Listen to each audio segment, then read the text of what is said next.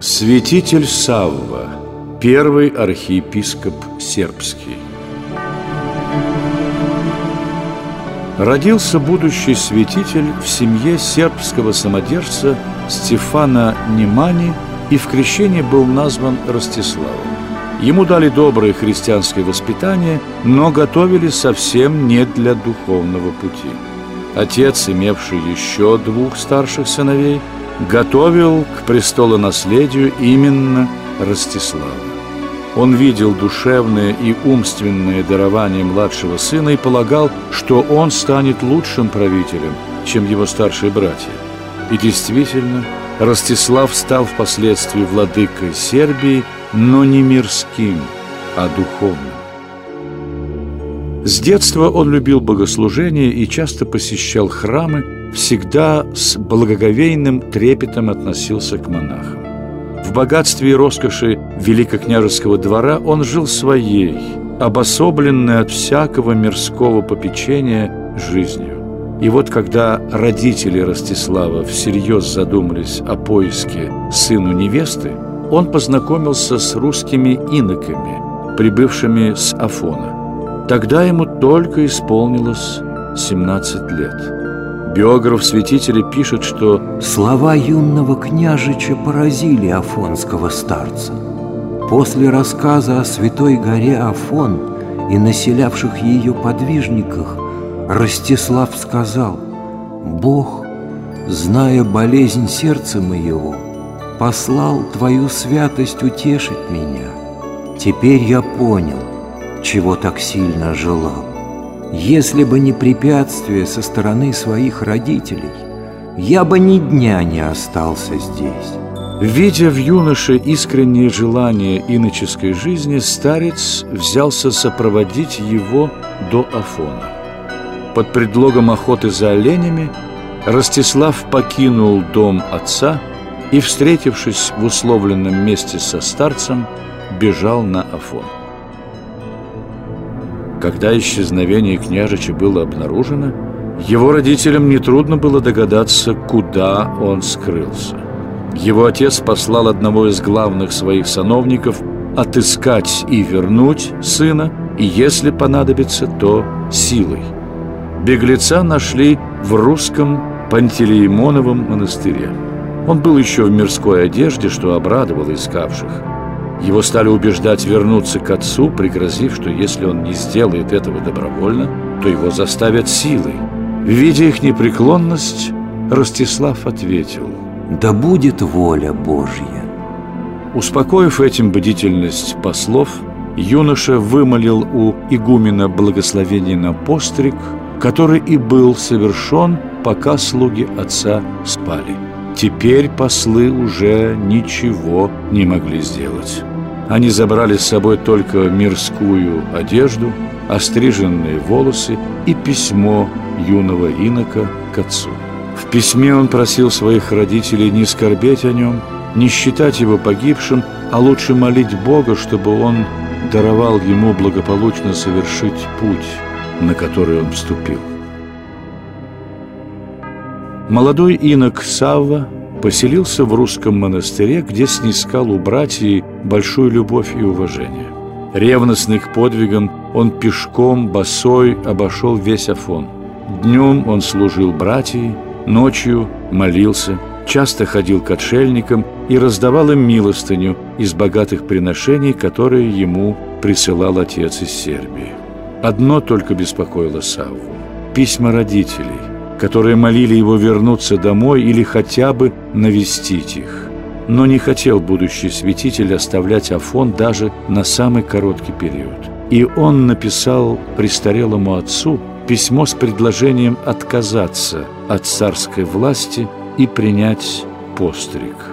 «Молю тебя», – писал Савва, – «оставь земное царство, поселись со мной в пустыне.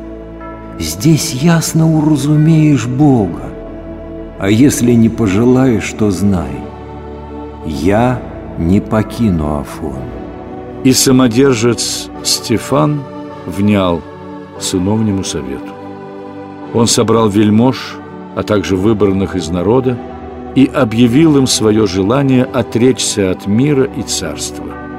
Подданные молили остаться, но Стефан передал власть своему среднему сыну, а сам принял иночество с именем Симеон. Встреча двух царственных иноков, отца и сына, на Святой горе после многолетней разлуки произвела на окружающих глубокое впечатление. По их просьбе им отдали развалины покинутого монастыря Хиландар, которые они восстановили на средства сербских князей. Эта обитель стала центром монашеской жизни сербов. Она и сейчас остается одним из самых известных монастырей Афона. Отец Саввы лишь восемь месяцев прожил на Афоне, скончавшись в уже восстановленном Хиландаре. Через некоторое время он был прославлен в лике святых, а Савва написал в память об отце его биографию «Житие Симеона Мироточивого». В 1208 году Савва вынужден был вернуться в Сербию, чтобы прекратить гражданскую войну между старшими братьями. На родине Савва не оставил своего афонского образа жизни – изнуряя плоть постом и ночными стояниями. К подвигам иноческим он присоединил труды пастырские и апостольские. Он сумел не только окончательно прекратить вражду между братьями, но и предотвратить нападение внешних врагов. Так, ведя переговоры с венгерским королем, объявившим войну Сербии, Савва не только добился мира своему отечеству, но и обратил в православие венгерского монарха. Заслуги Саввы уже при жизни снискали ему любовь народа. Поражали и мудрость его ума, и богатство его знаний, и чистота его жизни, и благородство его сердца, и величие души. Понимая необходимость иметь независимую церковь, Савва убедил в этом константинопольского патриарха, и тот в 1219 году выдал грамоту, по которой в Сербии учреждалась автокефальная архиепископия. Первым главой сербской церкви патриарх поставил самого Савву, несмотря на уговоры последнего найти более молодого и не менее достойного кандидата из своего окружения. По возвращении на родину архиепископ Савва занялся не только устроением церкви, но и укреплением сербской государственности. Он венчал на царство брата Стефана, а по его смерти сыновей последнего, что способствовало подъему национального и религиозного духа сербского народа. Святитель Савва перевел на славянский язык гражданские и церковные законы Византии – Благодаря его трудам появилась новая редакция славянской «Кормчей», книги, необходимой для церковного управления. Эта «Кормчая» стала самой востребованной не только в Сербии, но и в русской церкви, в которой она переиздается до сих пор. 14 лет управлял Савва сербской церковью. Однако, стремясь к уединенному молитвенному подвигу и желая окончить дни свои странником в земле чужой, он назначил себе преемника и отправился в последнее паломничество.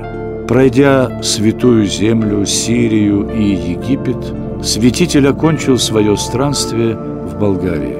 Он скончался в доме своего родственника, болгарского царя, 14 января 1236 года. Память о первом сербском архиепископе осталась в его делах, в народных песнях и народных обычаях. И в наши дни каждый православный серб наизусть знает гимн своему национальному герою, святителю Савве Сербскому.